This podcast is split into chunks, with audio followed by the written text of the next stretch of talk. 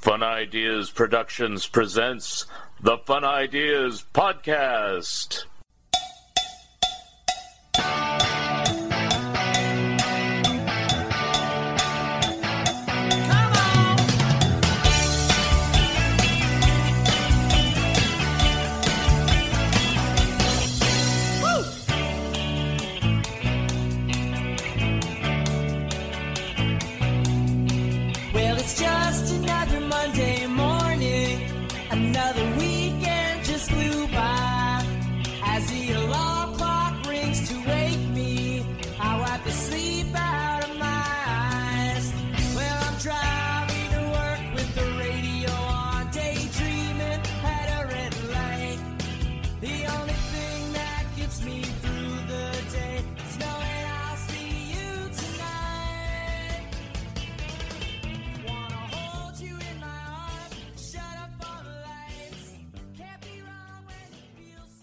Hi, this is Mark Arnold, and welcome to Fun Ideas Podcast number 127. This episode is sponsored by the fine folks at Lee's Comics.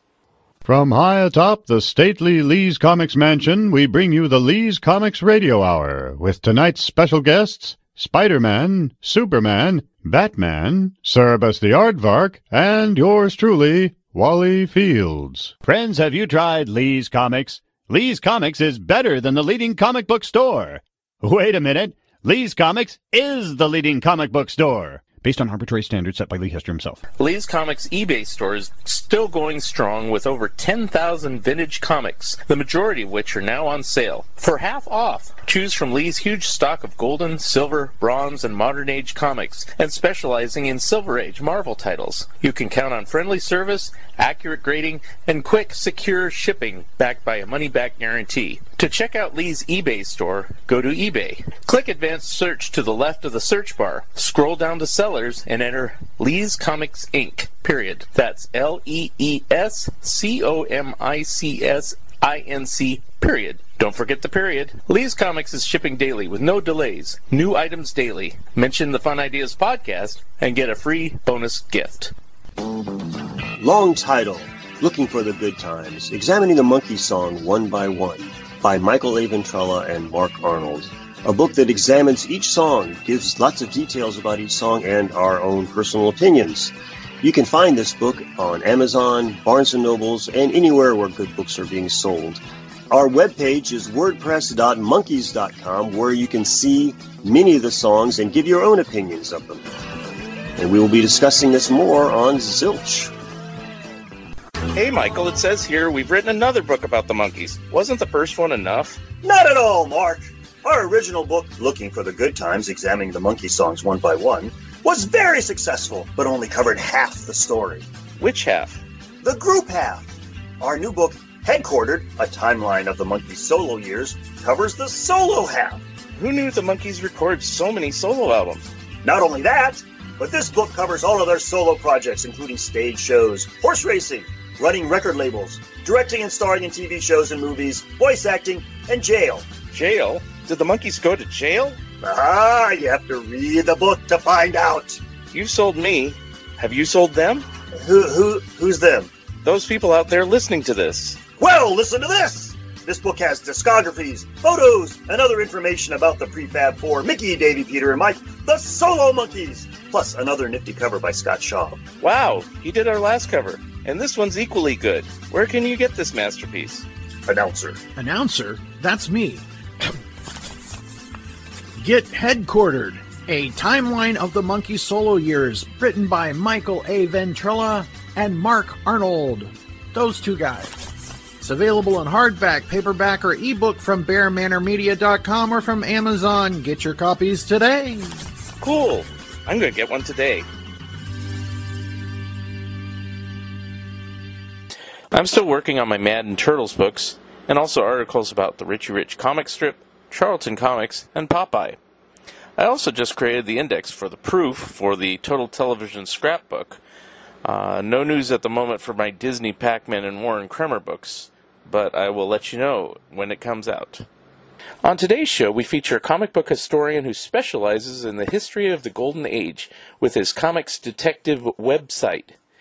He has recently won an Eisner for his excellent book called Invisible Men The Trailblazing Black Artists of Comic Books. Here he is, Ken Quattro. Hi, this is Mark Arnold and Fun Ideas Podcast. And today we have a special guest, uh, Mr. Ken Quattro. Is it pronounced correctly? You got it. All right, very good. I've actually never spoken with you before, but I know of your work. Uh, you do a lot of uh, golden age coverage and of history and everything.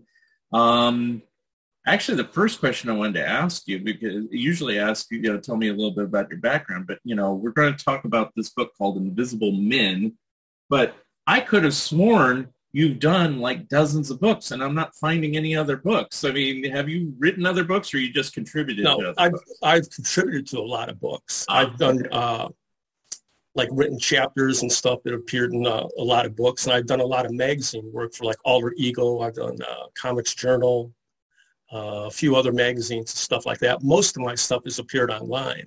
Okay. And, um, you know, I've done a lot of background work for, uh, heck, I've even done for TV shows and movies. A lot of times I'm, uh, people call me up for uh, historical uh, background information. I'm more of a background kind of guy. okay, because you know, I'm, I did a little background research and I was trying to find out information, and I went to Amazon and said, "Bleh," and it's like one book. I could Yeah. have sworn he's done as twenty. No, no, no, no, not yet. All right, very good. Okay, so what I usually start out with is uh, tell me a little bit about yourself and how you got to be a comic book historian. Okay. Well, I've been a, uh, a comics fan and everything since the early 60s. Mhm. And um, luckily, I grew up, I'm from the Detroit area, and I grew up around a lot of, uh, uh, of the early Comic Cons, stuff like that. And one of the people I got to know was uh, Jerry Bails. Who uh, is considered by a lot of people as one of the founders of uh, comic book fandom. Well, some of the first comic book conventions that were put on here uh, in the United States were uh, in Detroit. It's called the Detroit Triple Fanfare. And anyways, um, I was impressed uh, by Bails, who was a professor at Wayne State University here. And uh, he wrote a lot of historical, some of the for- first historical information about comic books during the 60s. Well, that impressed me. And as I grew older, you know, as I grew out of my, you know, little kid stage of comics and that and started becoming a teenager, I became more and more interested in the actual people who created the comics.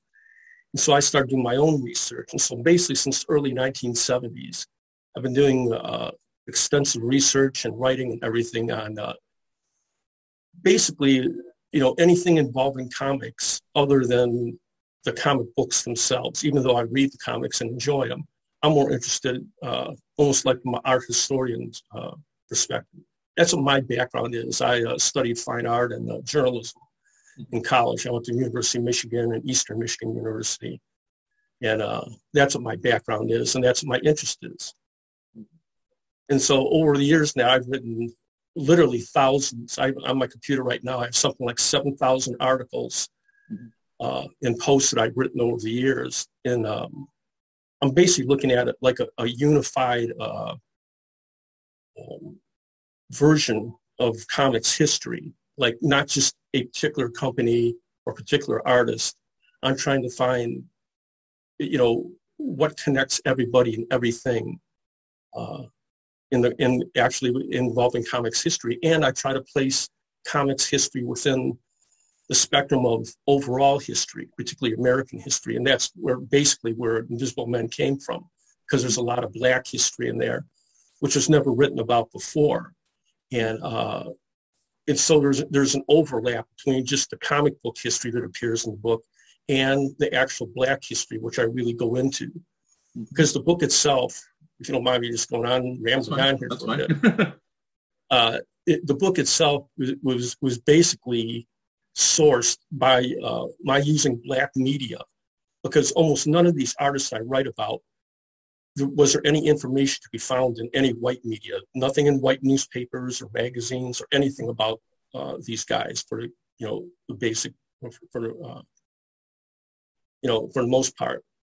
But in black media almost every single one of the artists I've written about was well known and very respected And so I ended up reading literally thousands of black newspapers and magazines and books and essays and everything else written about these men. And I try to recreate the world around them that they were living in mm-hmm. um, in each circumstance because there's 18 artists I profile in the book. And each one had a unique uh, life experience. And, you know, one of the, the problems we have here in the United States is we've excised a huge part of our, our history. And a lot of that is the black history. Mm-hmm. And I try to recreate that for a general audience. So anybody reading my book, whether you're white, black, or whatever, you can read my book and understand the world that these men came from and the world that they were, uh, you know, forced to compete in. And I try to, you know, give that experience, you know, throughout the book. Because comic books really are just the entry point into the lives of each one of these men, because each one of them had a much longer career mm-hmm. than what they did in comic books. And I think that that's an interesting aspect that a lot of people don't realize, because we tend to look at comic book artists as, oh, Jack Kirby, you know, worked in comic books 60 years and, you right. know, that was his entire life. But that's not the, the normal experience, mm-hmm. you know, for a lot of these comic artists, particularly the ones who came out of the golden age. Because for a lot of them, they only worked a handful of years, white and black or Asian or anything else. Mm-hmm. They worked for four or five years and then they went on to something else. Right. And I tried just, you know, recreate that experience for people in the book. Mm-hmm. Now, in doing your research, um, you actually answered one question I, I already was curious about is where you got your sources if they weren't in like the regular mainstream white media, we'll say. Um, right was it difficult finding these newspapers? Extremely difficult. I was going to say, are there archives or? or, or well, see, that's that's the yeah. problem there, Mark. Yeah. Um, as we're a lot of libraries will have collected uh, newspapers over the years, like the New York Times or L.A. Times or Chicago Tribune. They routinely did not collect black newspapers, and so almost all of them were just thrown away so well, over the past, because this book I started on this almost 20 years ago. Mm-hmm. I had, uh, luckily, you know, the, the, the internet was in existence at that time, so I was able to contact a lot of different places. But what I basically had to do is build my own database mm-hmm. of black newspapers.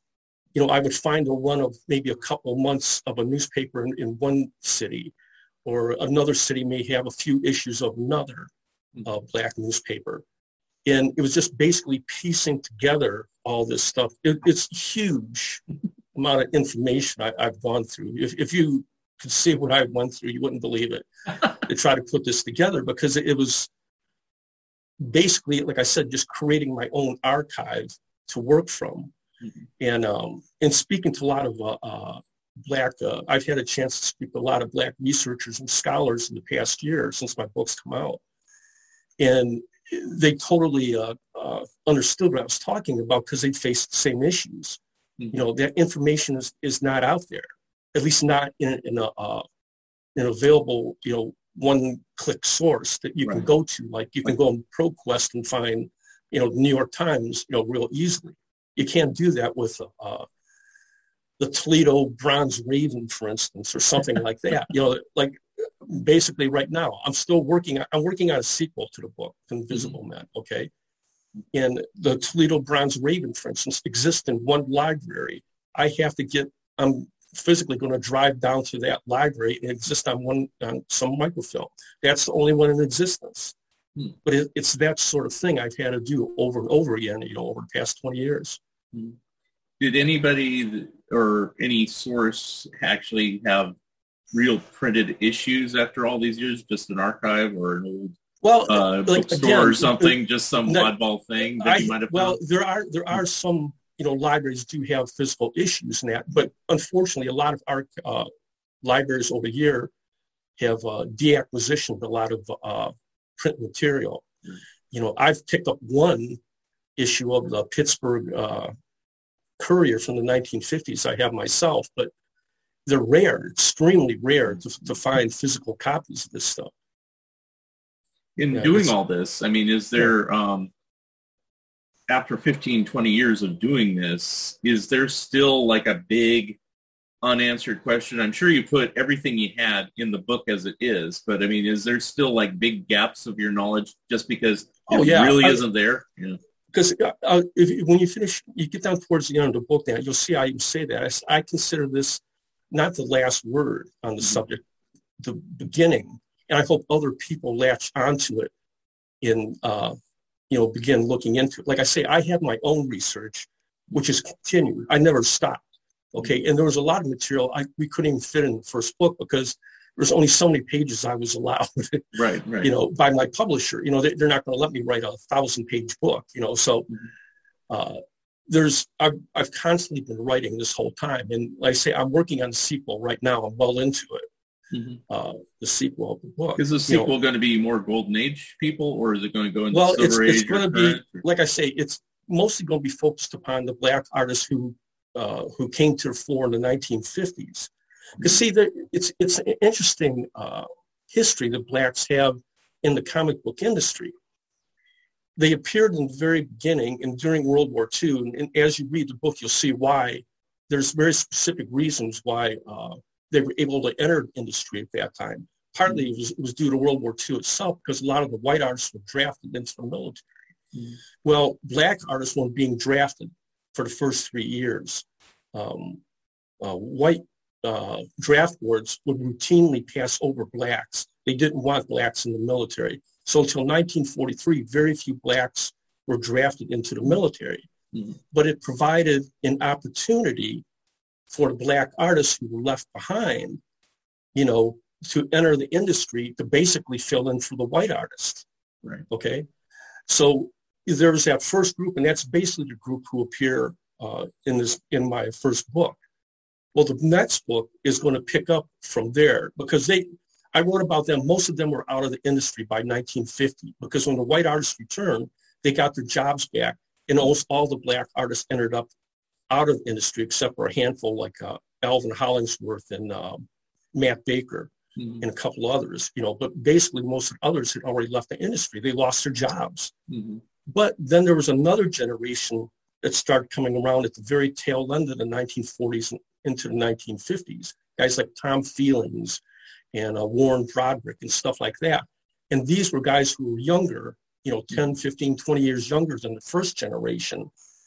But this second generation grew up with comic books Hmm. because they were much younger and they have a, a different perspective in a different way. And it's, it, you'll, you'll see how they differ. This second generation differs from the uh, first generation. And that's what I'm going to try to uh, show in the second book. Right. I mean, that even happened with white uh, artists as well, or writers. Uh, you know, the first generation, it was a job. Then the second Exactly. generation, they were fans. And so, you know, different Right. perspective on it. So, Totally, totally different. And the one other interesting thing, Mark, is that by 1959, 1960, there was no more black artists in comic books. Hmm. Matt Baker died in 1959, and his last artwork appeared in a comic book in 1960. Okay. After that, there's no black artists in the early silver age of comics. Mhm. If you look at, you know, DC and Marvel, you know, Archie and stuff like that, or Harvey, even, you know, you, you well know, Yeah. there's really no black artists until the end of the 1960s. It's not Right. like 1969. Yeah. So there's like a nine-year gap Hmm.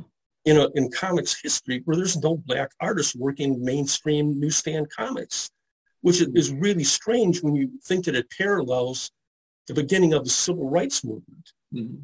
You know, you would think that there have been blacks, you know, working, but there wasn't. right. You know, and it, it, during that same time period is when like the Black Panther was created and stuff like that. But there was no blacks working in comic books. Right. It's just weird. It's just a very, very strange uh, circumstance. Now you mentioned it in the book. Um, obviously, it's outside the scope of the book, but one of them worked for him is um, Bertram Fitzgerald, which I did have the pleasure of interviewing a few years before he passed away. Mhm. Um, and he did Golden Legacy and then an Archie knockoff called Fast Willie Jackson. Exactly. And uh, he employed a black artist that also worked for Archie called Gus Lemoyne. Um, do you think that uh, Burt Fitzgerald's Golden Legacy had any uh, anything to do with maybe a resurgence of black people re-entering the field, or Yes, is it just definitely. the field? And- and oh, okay. Yeah, see, that's one of the things I'm going to try to get to in the book because that's that falls at the tail end of, of the period I'm going to be covering. Right. But one of the artists, actually two of the artists who worked for uh, Fitzgerald on the Golden Legacy books were Tom Feelings, who started in mainstream comic books in the early 50s, but he left. He Right. became a fine artist, a very highly respected fine artist. He didn't uh, uh, come back into comics until he worked with Fitzgerald, which is much later, about 15 years later. And the other artist was Ezra Jackson. Ezra Mhm. Jackson was, was a comic book artist right during, you know, the 1940s. He was a partner of, of Maurice Whitman, if you know that name at all. Uh, he did a lot of stuff for Fiction House and stuff Mhm. like that. Pretty well-known uh, white artist. Yeah. They were a team during the 1940s. Mhm. Well, by the end of the 1940s, so Ezra Jackson was out of comic books, totally out of comic books, and he didn't re-enter until Bertram Fitzgerald, you know, came back and started Golden Legacy. So uh, Fitzgerald basically sort of like reignited that, uh, you know, the opportunity for blacks to be in comics, but still, even though you know feelings and Jackson were not in the mainstream comics, it was just it was it was a weird circumstance, you know, how it happened like that. Well, from Fitzgerald's own words, it was really difficult for him to get published. I mean, Oh yeah, he finally uh, had to go down to Coca-Cola, and they took a chance on him as kind of a sponsor right. to help Exactly. him out and stuff like that. Yeah. So, and you know, it, it just seems weird looking back on it because it seems like, ah, you know, just, I I have talent, you're hired. You know, it's like uh, it should be as simple as that. But you know, I guess there's always prejudices and exclusivity and Well, everything else. But what's what's funny about it, Mark, is that um, even though there were the prejudices and that, for instance, you know who hired more blacks uh, in comics, working in comic books than anybody else? Stan Lee. I was going to say that, but I didn't want to guess that. No, but I mean, in yeah. the early 1950s, he hired, I've got it down to like about six of the black artists who were working. Basically, almost every single black artist who was working in comic books was working for him at Timely Atlas. At the same time, they weren't working anywhere else, Mhm. basically hardly anywhere else. You didn't see him at EC. You didn't see Matt Baker, Al Hollingsworth at EC. You didn't see him at DC. You know, you didn't see him at Harvey, or you didn't see, you know, they were working for Stan Lee. He hired Warren Broderick, uh, uh, you know, Matt Baker, all these other guys, you know, and you know, it's it's one of those sort of things that I know Stan Lee's such a highly controversial figure, and so many people dislike him and stuff like that. I like But the man provided work for a lot of people, you know, in even people who other people wouldn't hire. hmm You know, it's it's one of those things where, like I say, it's going to come out in my second uh, book here that I'm, I'm going to touch upon that because there's there's like quiet racism, Mark, and and you, I, you know what I'm talking about. Yes. Mhm. You know, and especially back in the past. Mhm. You know, I'm old. I'm 68 years old, so I remember the 1950s a little bit, but I remember the 1960s very, very well. Mhm. And there was this. Um, it's almost like a benign racism. Uh, Mhm. this a term used. It's called soft racism, Yeah. where people are racist without being racist. You know, Right. and that's what a lot of the book Invisible Men is about, where people would look past blacks, they wouldn't even see them.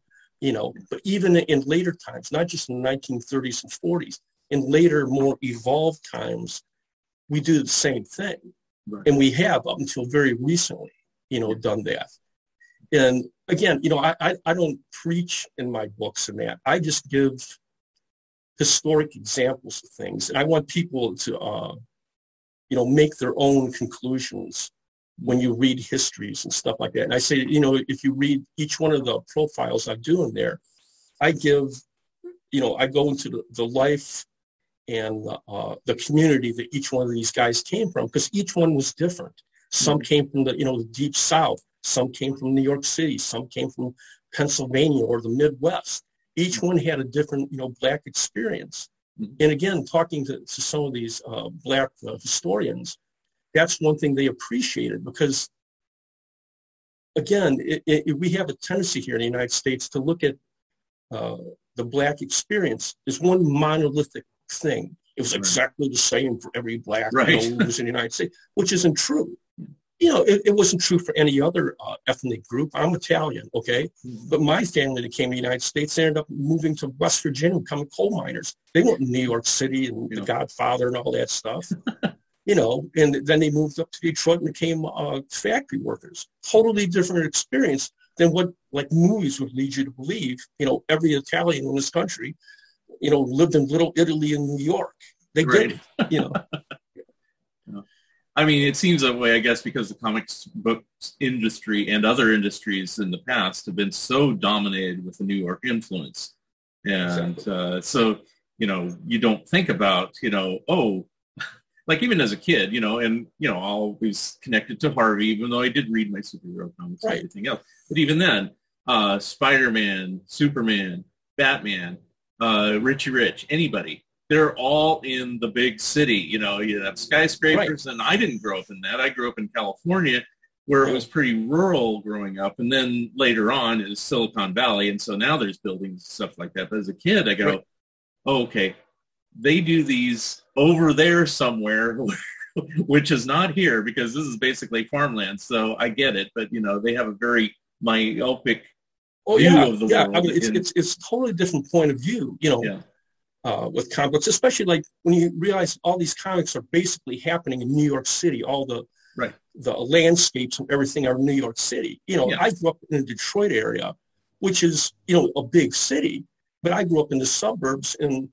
You know, we didn't have skyscrapers all over the place. You know, the Spider-Man. If Spider-Man had been born here, he'd been swinging from a tree. You know, it's he wouldn't have swung a I farm silo. You can't launch you know my thing. yeah, you know, and totally different. You know, so Yeah. just funny like that. By the way, I did one of uh, Howard Howie Post one of the last uh, interviews Oh, that, uh, years ago. Did you ever have an opportunity to talk to him? I did once, but uh, he was very elderly at the time and a little bit Right, that's the same thing I and had. that was pretty much it. Uh, I had a couple friends that also interviewed him, and I reprinted interviews in my old fanzine, Harveyville Fun Times. Yeah, I love Uh, Post work in that. yeah. I do have a Harvey question, but I will get to that in a minute. Uh, Yeah, okay, I'm sorry. I but just- that's okay. Um, what was I going to ask? Uh, we were talking about regional things, and oh darn. Um, um, oh, I know. Uh, I have. I admit, prior to we get went on the air, so this is the book, and this is the men. I have not read the entire book yet because I kind of. Okay. This is one of those books I want to savor and go through. So I've only read the first couple chapters, but you profile at least thirty people. It looks like. Um, well, there's 18. 18. Okay, it looks like, yeah, I, I was just looking briefly at the contents page. Okay, so a lot of people. Anyway, um, did you actually interview any of them directly? Because you mentioned Matt Baker who passed away in 59, No. so, you know, The- were they all un- gone by the time? Yeah. Only one who was still alive when I, uh, uh, during the time I was writing the book was Calvin Massey. Hmm. And he happened to die about a year and a half ago as I was finishing up the book. So I never really had an opportunity, but fortunately he'd been interviewed already Oh, that's good. in uh, Alter Ego magazine and that, so I had that to work from. Hmm. And uh, it's kind of funny, Mark. I don't know, you know, you've interviewed a lot of creators in that in your time and that, but sometimes when you cold call people, they're real hesitant to talk to you. Yes, you know, yeah.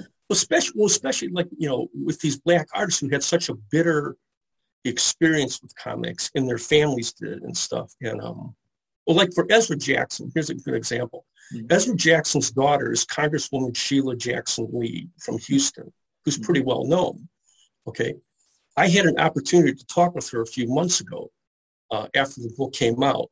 And um she was just very appreciative of all this information because she said her father had such a bitter experience in comics. And uh, you know he always regretted the way he was treated because he basically lost his job as soon as the white artist came back. And she just appreciated that finally you know he was giving you know given his due his just due. And that's how it was for you know all these men. So it, it wasn't like it was it was a pleasurable experience that i was recalling for a lot of these guys. You know even their families probably didn't know hardly anything because you can understand all this stuff happened 70 80 years ago. Right. so there's very few people around who even remember because most of these guys went on to other things. Right. and the comic books were a small part of their lives mm-hmm. Now, did the Comics Code have anything to do with the ending of their careers, or was that long before? No, that, it that was long like I say, most of the them were out of comics. Yeah, were out of comics right after World War II. Okay. The second generation that came around, um, most of them left by the mid 50s, and it wasn't the comics code, but basically the comics implosion, the comic book industry implosion Mm. that happened around 1955. You know, there was a lot of uh, companies left the industry even before the code was enacted. You know, there, there's a lot of these smaller companies that, um, you know, went away. And so the writing was on the wall. And uh, you, I'm sure you found that, you know, for a lot of these guys, they said, okay, there's, I'm getting out of comics because this doesn't have a future here. Like say like guys like uh, and stuff like that, you know, they, they went on other things, uh, you know, like uh, commercial advertising or whatever, you know, fine art. Some became teachers.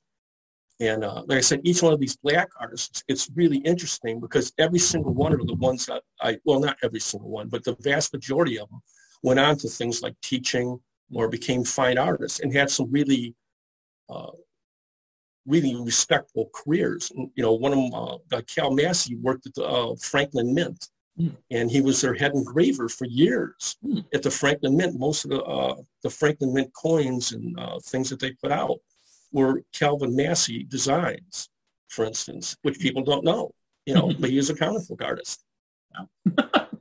Now, um, you mentioned Stan Lee, and of course, his timely and Marvel and everything like that. What were, if anything, that you found in your research, the hiring practices of the other companies like DC or EC or anything else? Did they have Well, any funny. restrictions, or Well, it, not just, it was just like the unwritten? You know, we just have our artists, and we didn't think about, oh, they might be ninety nine well, percent. well, here's what's interesting. I have to back up a little bit here. okay. In the early days of comics, most publishers didn't have their own staffs. They had most of their work they purchased from comic shops, true. which were studios. yeah. you know, guys, guys like Chesler, Eisner, Iger, or Jacquet uh, shop. You know, they had these studios. So what a publisher would do is they would contact one of these studios, one of these shops, and say like, "Hey, I need three comic books, three 64-page comic books by you know two weeks from now." So the shop owner would get you know the job, and then he would go out and hire as many artists as he needed. Again, we have a tendency to believe that these comic shops were static, uh, regular businesses. They weren't Yeah. they would hire what they need. Though they may have a few guys who are around all the time, but for the most part, they hired people when they needed them. Mhm. So it was a real factory kind of uh, situation, assembly line type situation. So it worked to the advantage of these black artists because uh, these comic shop owners didn't care who they hired. Okay, Mhm. they just wanted the work done. They're paying like two and three dollars a page. Get it done as fast as you can. Hmm. Okay, like for instance, Matt Baker worked in the Jerry Iger shop. He sat right next to Al Feldstein, who I interviewed for this book years ago. Mhm. And you know, like for instance, he would pencil in the stuff, then hand it over to Feldstein, who would ink it, or somebody else, like Ray Osman or something like that. You know, and these guys would ink it. So it was like an assembly line process that they were hmm. doing, trying to get this stuff done as quick as they could.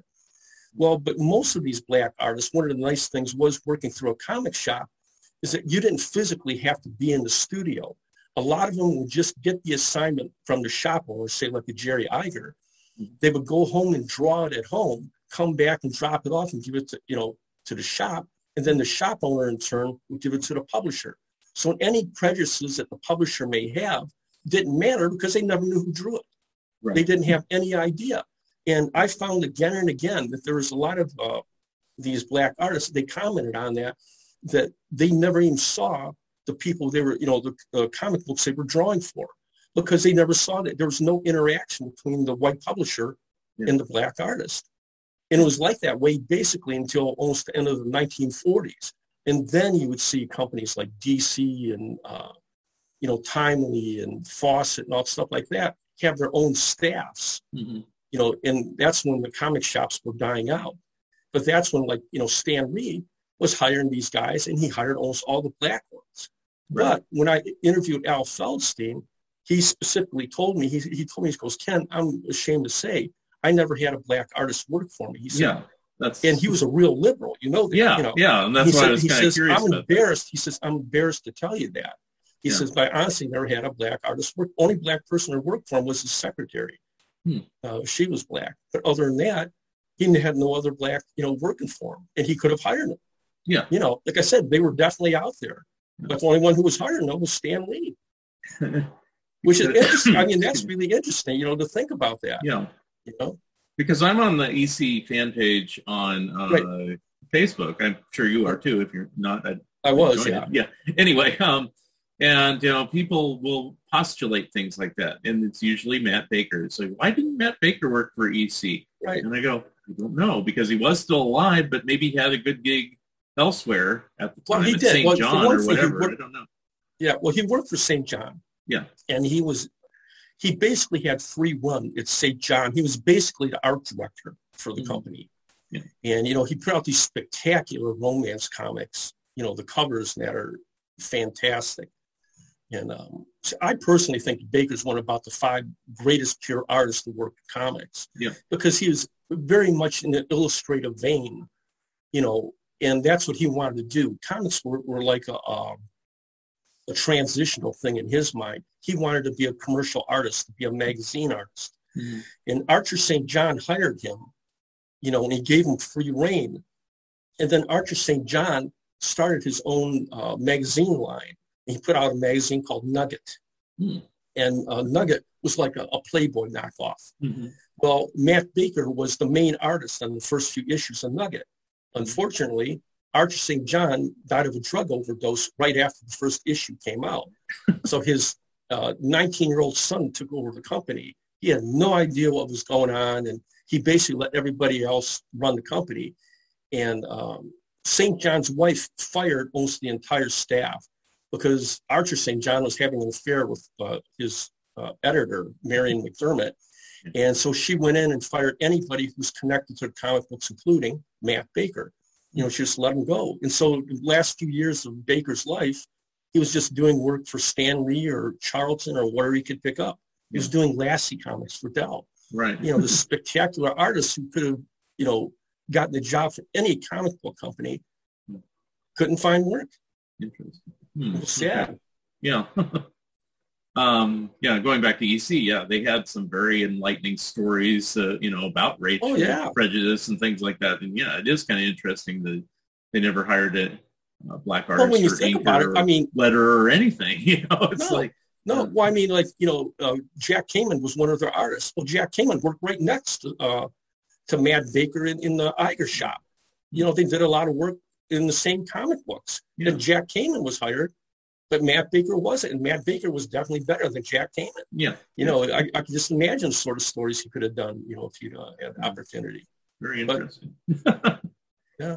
Now, I will switch gears to Harvey because I always have to ask this. So, um, in my research for the Harvey Comics Companion, Mm-hmm. and I'm like you, you know, to do that book, it took me about 30 years of research, to be honest, you know, Exactly. just going through everything because there's like nothing out there uh, Mhm. similar to your situation. So the only person I discovered, other than maybe like secretaries, like you're saying, that actually worked for Harvey, and I don't know if you have any information about him, uh, is a man named Bill Riley. And uh, See, that's a name I don't know. I mean. I'll have to uh, look into that. and this is all What I know, and I do mention it in my book um, that he was born in 1918. I don't know when he passed away, but I think he might have still been alive when I did my book, but he might not be. gone. He'd be 103 now. So, um, and he was a writer on Little Lotta, and he also worked for DC, and that's all so I he know. was a writer or an artist. He was a writer. So, Okay. I mean, but I mean, that's the only person I know for a fact that worked for Harvey, at least back in the day. Because I mean, later on, Milton Knight worked for Harvey, but you know, in the '70s, he did some Richie Rich stories and things like that. But that's Right. way later, you Right. know, so, right. Um, Yeah. uh, so in your, okay. did, did you uh, find anybody that worked for Archie or Harvey or anything like that? Not, kitty type not until much later on. I mean, I okay. Let, let me, if you back way, way up, okay. uh, in the beginning, there was some who worked for uh, MLJ, for instance, you know, but it wasn't on the Archie.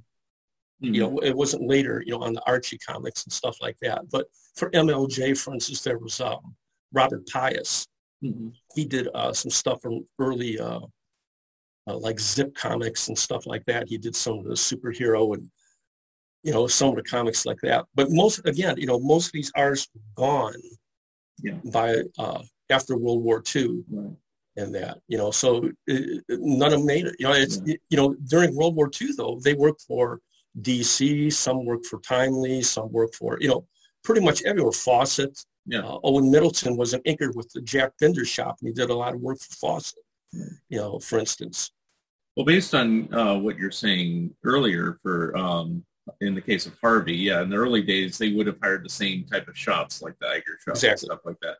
And uh, I have a list in my book of the people who worked there, but I have no idea, except for the ones that we, I know, like Howard Post or something like that, or Marty Taras, Right. whether they were white or black. You know, they were both Right. white, but you know, I didn't. I don't know about all the other ones. I just have a list in there because you know they don't say stuff like that, at least in mainstream publications. So.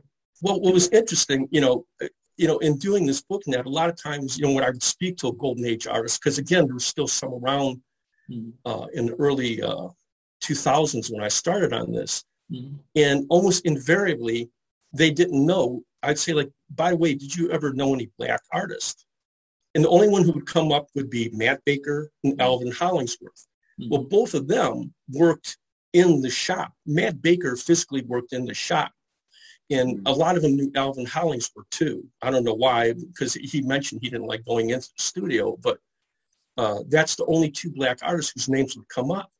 And time and again, I had these uh, white comic creators say like, I don't think they hired any blacks. I don't think there was any other blacks working in comics. Yet there were. They just didn't seem, again, that's why they were the invisible men. They were working through shops where they would go and get the assignment from the editor or, or whoever's running the shop. Then they would go home and drop, draw it, come back and drop it off. They, a lot of times didn't even know who they were working with, Right. you know, who was inking it. Like they might pencil it and somebody else would ink it and they'd never even meet each other.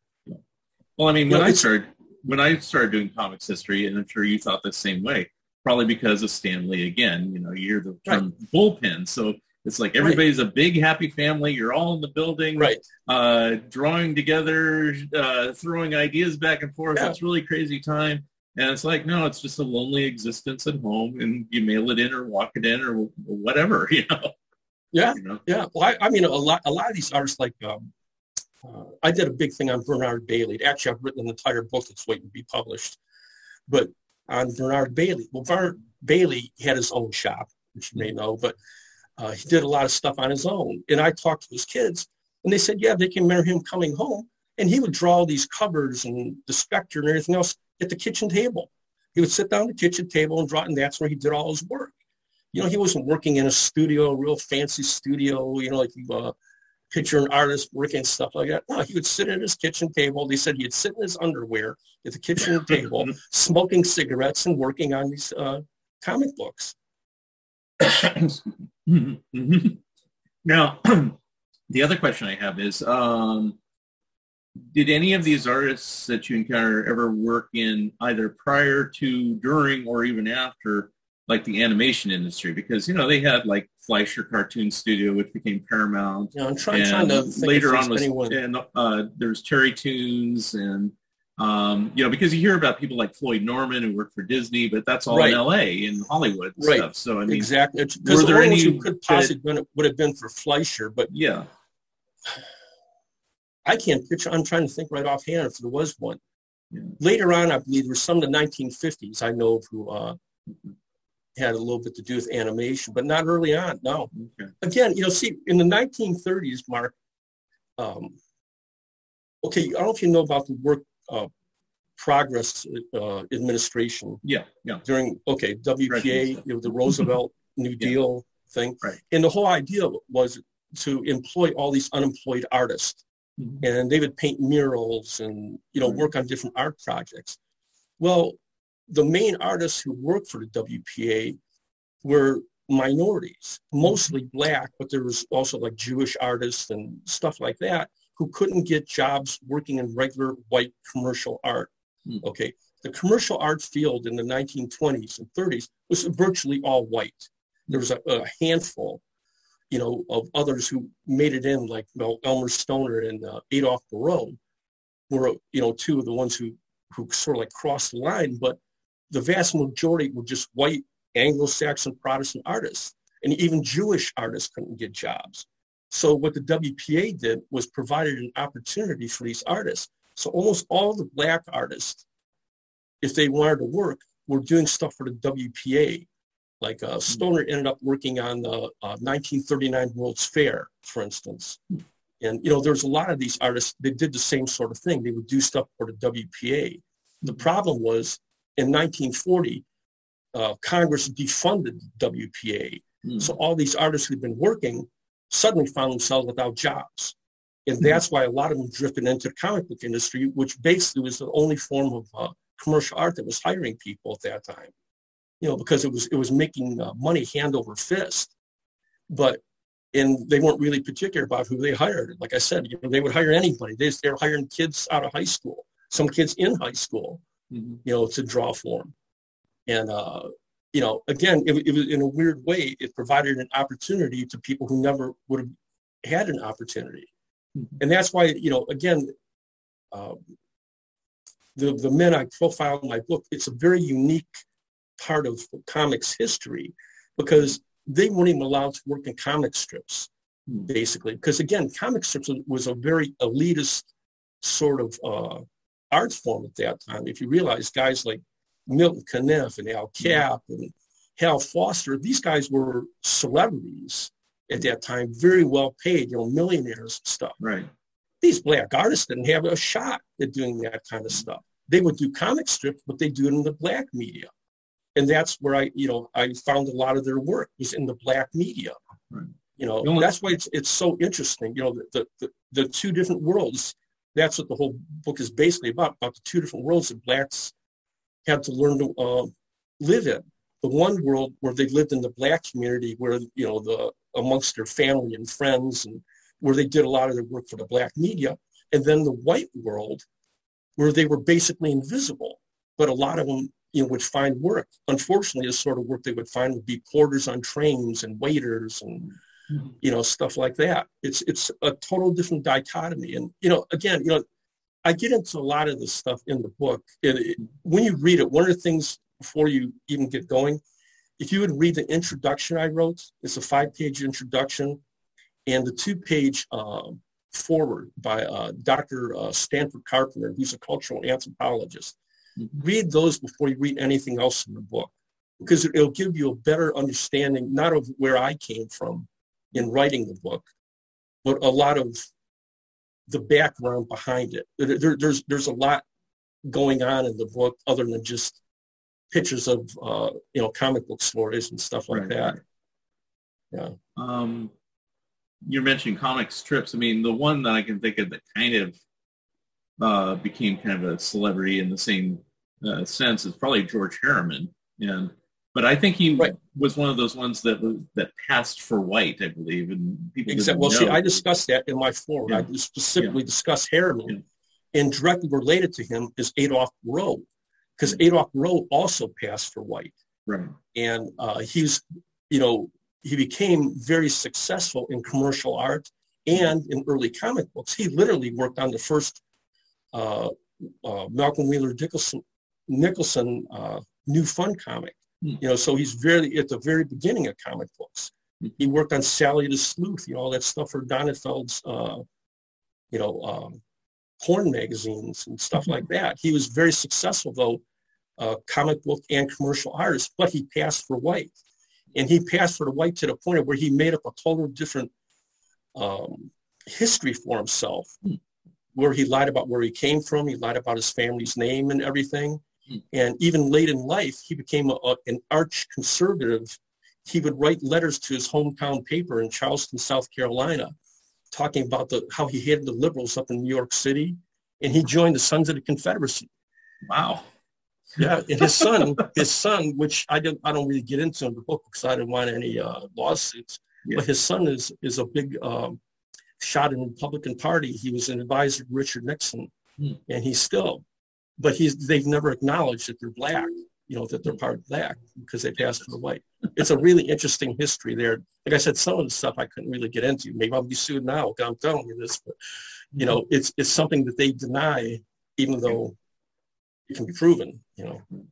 Now, the other industry I wanted to ask about, uh, besides the animation industry and the comic strip industry, uh, is uh, advertising because Madison Avenue, big time. Did anybody cross Right. over that way, or was it the, still the same kind of prejudices? It was the, it was the same thing. It, Okay. it was the same thing. And the ones who did make it, they did it much later on in the 1950s. Right. Right. You know, in the 1940s, though, the only ones who were able to do it was Barreaux because he could pass for white, and Elmer Stoner, Mhm. Who uh, was unique. Elmer Stoner was actually he was a very light-skinned black. He could have passed for white if he wanted, but he didn't. Mhm. But he was um, an artist of the Harlem Renaissance. He, he was a fine artist during the Harlem Renaissance, painter and everything, very well respected. He was able to cross over in- into the commercial art world and do a lot of advertising and stuff like that. But he's about the only one. All these other black artists who were equally as talented and stuff didn't even have a shot, They didn't have a chance to do it. Like I said, even Matt Baker, that was Matt Baker's dream. Right. And he wasn't able, as talented as he was, he wasn't able to do it. Interesting. Um, so on the book again, I'll hold it up one more time since I'm doing this, and also I'll show you. If you don't know Matt Baker's work, there, that's Matt Baker's work. um, Right. uh, you said you started working on this about 20 years ago. At the time, I'm sure there was probably an intention, at least a series of articles, if not a book. Uh, did you approach different publishers? I noticed you're on Yoe Books imprint at IDW. Did Craig Yoe personally contact you? How did that come about to get the book published? Okay. Like I said, I've been doing this for a long time, and I know a lot of people in uh, uh, publishing and stuff like that. Right. Um, Craig, his I've done stuff for him before, articles and things like that, and uh, some very long articles that appeared in some of his books. And about five years back, he said, "What do you want to do a book on?" I said, "Seriously?" He goes, "Yeah." And I, you know, I listed a couple different projects, and this one here, he just lit up. He goes, "Yes." He says, "Do it. Go ahead and do." it." Because I told him, I said, "This is something I've been working on for like 20 years." See, I have insatiable curiosity, uh, Mark. I want to know everything. So I study a lot of stuff at, at one time. Right. And um, there's a lot of different areas I could write about. But this, this, the, my interest in, in these black artists was particularly, uh, I was passionate about because it was something that I know nobody else had really even covered before. Yeah. And it's one of those sort of things like, I got to let people know this stuff. Yeah. You know, because it's, it's, it's a, it's a blind spot that we have you know, not just in, in comics history, but in American history, you know, in, in excluding blacks from our history. And it, you know, and not everything in black history was, you know, slavery or reconstruction. You know, blacks are integral to a lot of aspects of American history. And that's what I, you know, I try to get across again with this book. You know, they were participating in everything. And again, you know, that's why this book seemed to touch a lot of different people, you know, outside the comic book industry, which meant an awful lot to me because that, that was kind of the, the whole purpose of it. My whole goal with doing all my comics history research is, is to make comics history a part of American history, to make it part of uh, art history. Like I said, I, I have an art history background. And it would frustrate me, and we'd be talking about 20th century art, and there's no mention of comic books Right. okay, this is back in the 1980s when I was in college. And I'm going like, how, I mean, I ended up getting in arguments with professors about that stuff, That's not art you know. And I say, how can you not talk about this stuff? And I go, well, that's not really artwork, you know. And it is. I mean, you know, I don't have to convince you, but, you know, it, but over time now, people become more accepting of that. Yeah. And, you know, it, it, it's, it's really heartening to me after doing this for so many years to finally make that break, you know, to, to be able to say like, here is history. You know, this comic books were are part of American history here.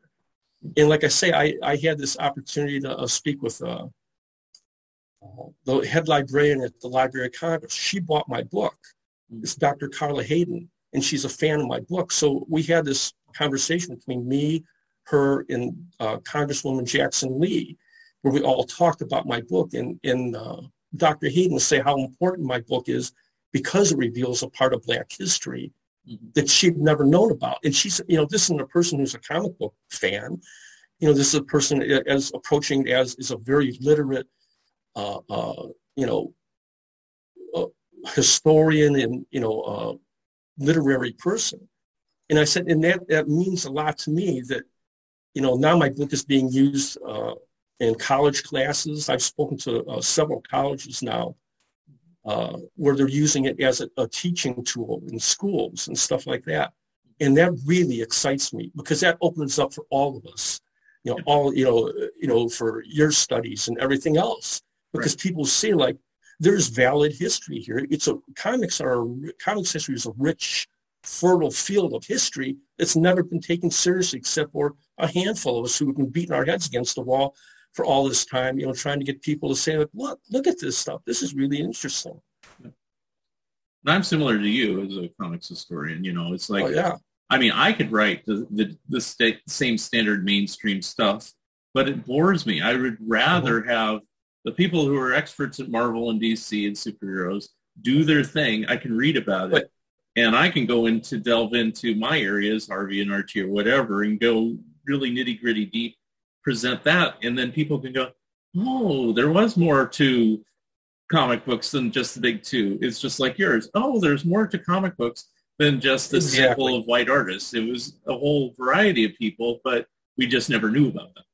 Right. It's it's you know you hit the nail on the head there, Mark, mm-hmm. because that's what I tell people. I say the comic book industry was built and mostly uh, created by thousands of people who you don't even know about.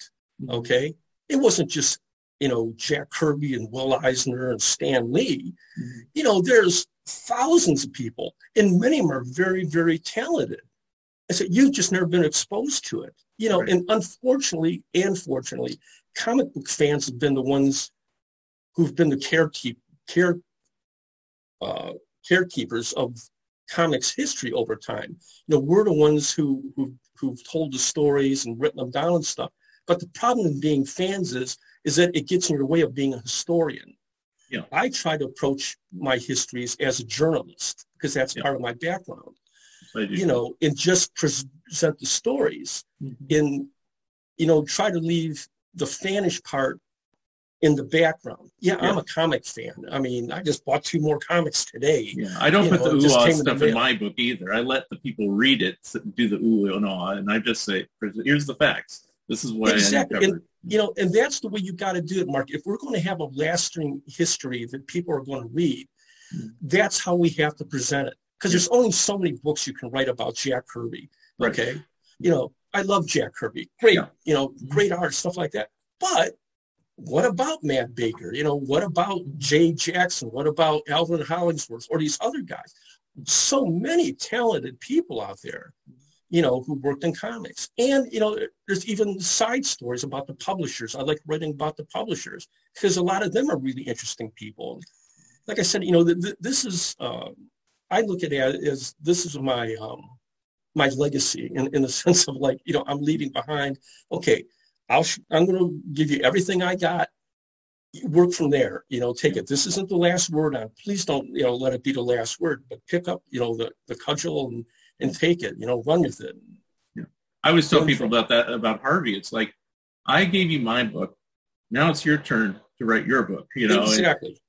and exactly. you can use my book as a basis, but expand upon it, build upon it. You know, right, find right, new right. directions with it. You know, new observations. I was talking. I was talking to a friend of mine yesterday. He's a college professor who's also a comic fan, and I, you know, what I told him one of the things that's always frustrated me is how people hoard information. Okay, I'm sure you've run into that where people will know something that you don't know, but they Right. won't tell you what it is, or they won't allow you to use it. Right. And they go like, well, "What's the point of that? I mean, how can you hoard information? That's how you you learn things." Like I'm very open. That's why I put so much stuff on Facebook. You know, a lot of stuff I discover, I just Yeah. put it out there for everybody. Here it Right. is. You know, and some people will build off of that. I mean, that's why I'm used as a reference so often, Mm-hmm. because a lot of people say like, "Hey, can I use this?" I go, "Sure." Or I'll end up writing a, a chapter or two for them, you know, just to help expand upon their thing. I, you know, I, don't have that big an ego to think that I own the history I study. Okay. Right, right. You know, Same with me. I'm, yeah. I'm just like I say, I'm a journalist. I'm covering the story. This is what it is. You know, Mm-hmm. I hope you enjoy it. I hope you're interested. But it's not, you know, I'm just telling the story. That's all it is. You know.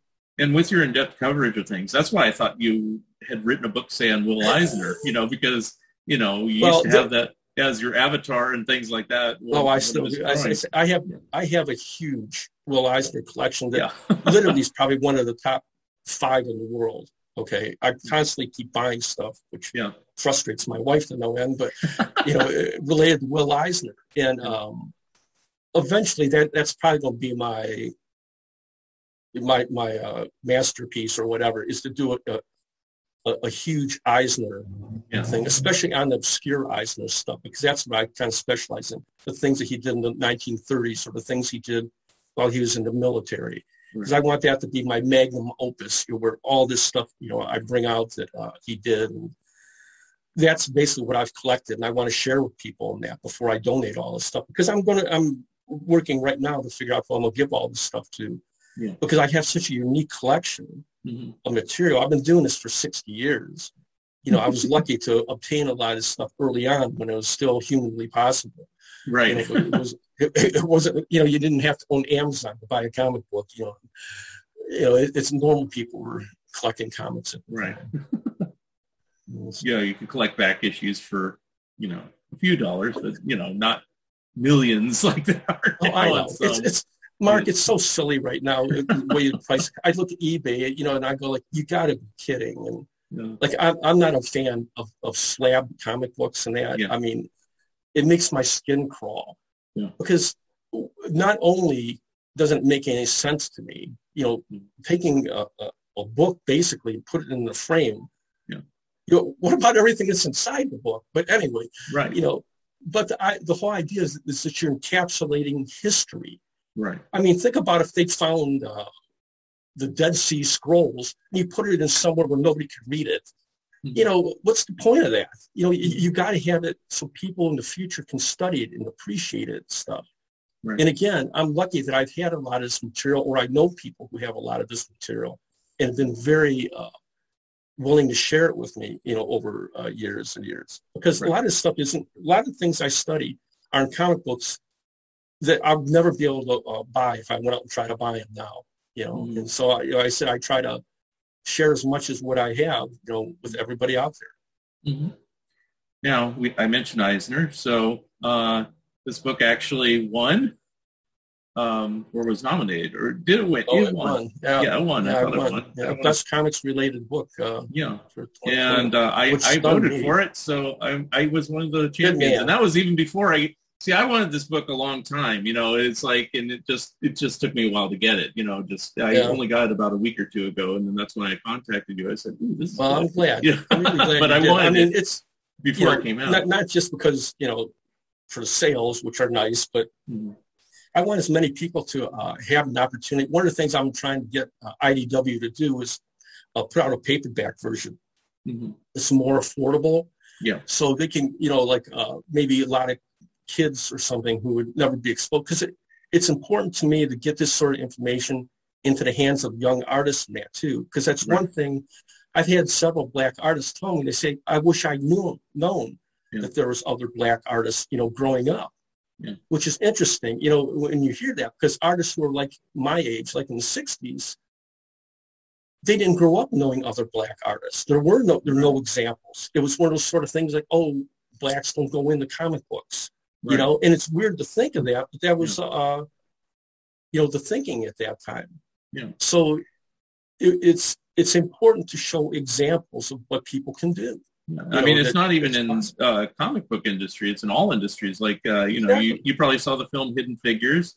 Oh yeah, exactly. You know, there was a book, and then they did make a children's version of the book, and I actually bought that one too because it was simplified, so a child Yeah. of eight, nine years old could read it instead of the big technical uh, jargon that's in the adult book, as it were. But you know, and then the film's great. If you haven't seen it, Hidden Figures, oh yeah, I thought it it, you know. excellent. yeah.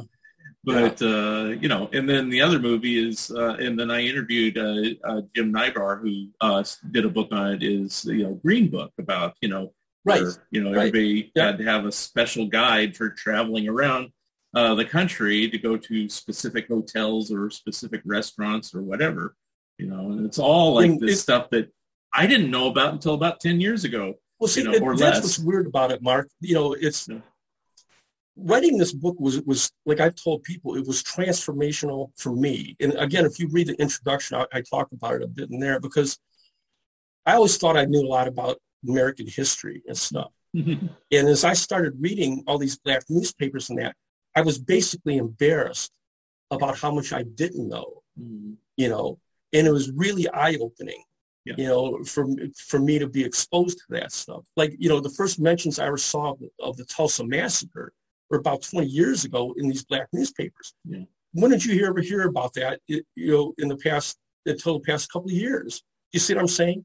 It's Right. that stuff has been excised from American history Right. and you know it's it's really important that Americans know their full history, not just uh, George Washington chopping down a cherry tree. You know, there's there's there's a lot. Which is semi-fictional, you know. exactly, but you see what I'm saying? You know, yeah, it's, yeah. there's so much more. You know, good and bad. That's Yeah. that's all part of the picture. Yeah. You know, and we have to understand that. And and what's weird about it is you think you know, like I said, I'm 68 years old, born 1952. Mhm. A lot of the stuff I just think about what's occurred during my lifetime. Right. You know, in things that I was so oblivious to and and didn't know about. And, and it's really uh, a personal, uh, like I said, it was transformational for me in working on this book and learning all this stuff. Like I said, I was embarrassed. I, I truly was, you know, in, in writing this book because how much I didn't know when I started it. But don't you get a feeling of satisfaction, at least I do, when you Oh, yeah. some sort of nugget or resource or something that you had never seen? It makes you feel good. I'm the Oh. one finding this, you know?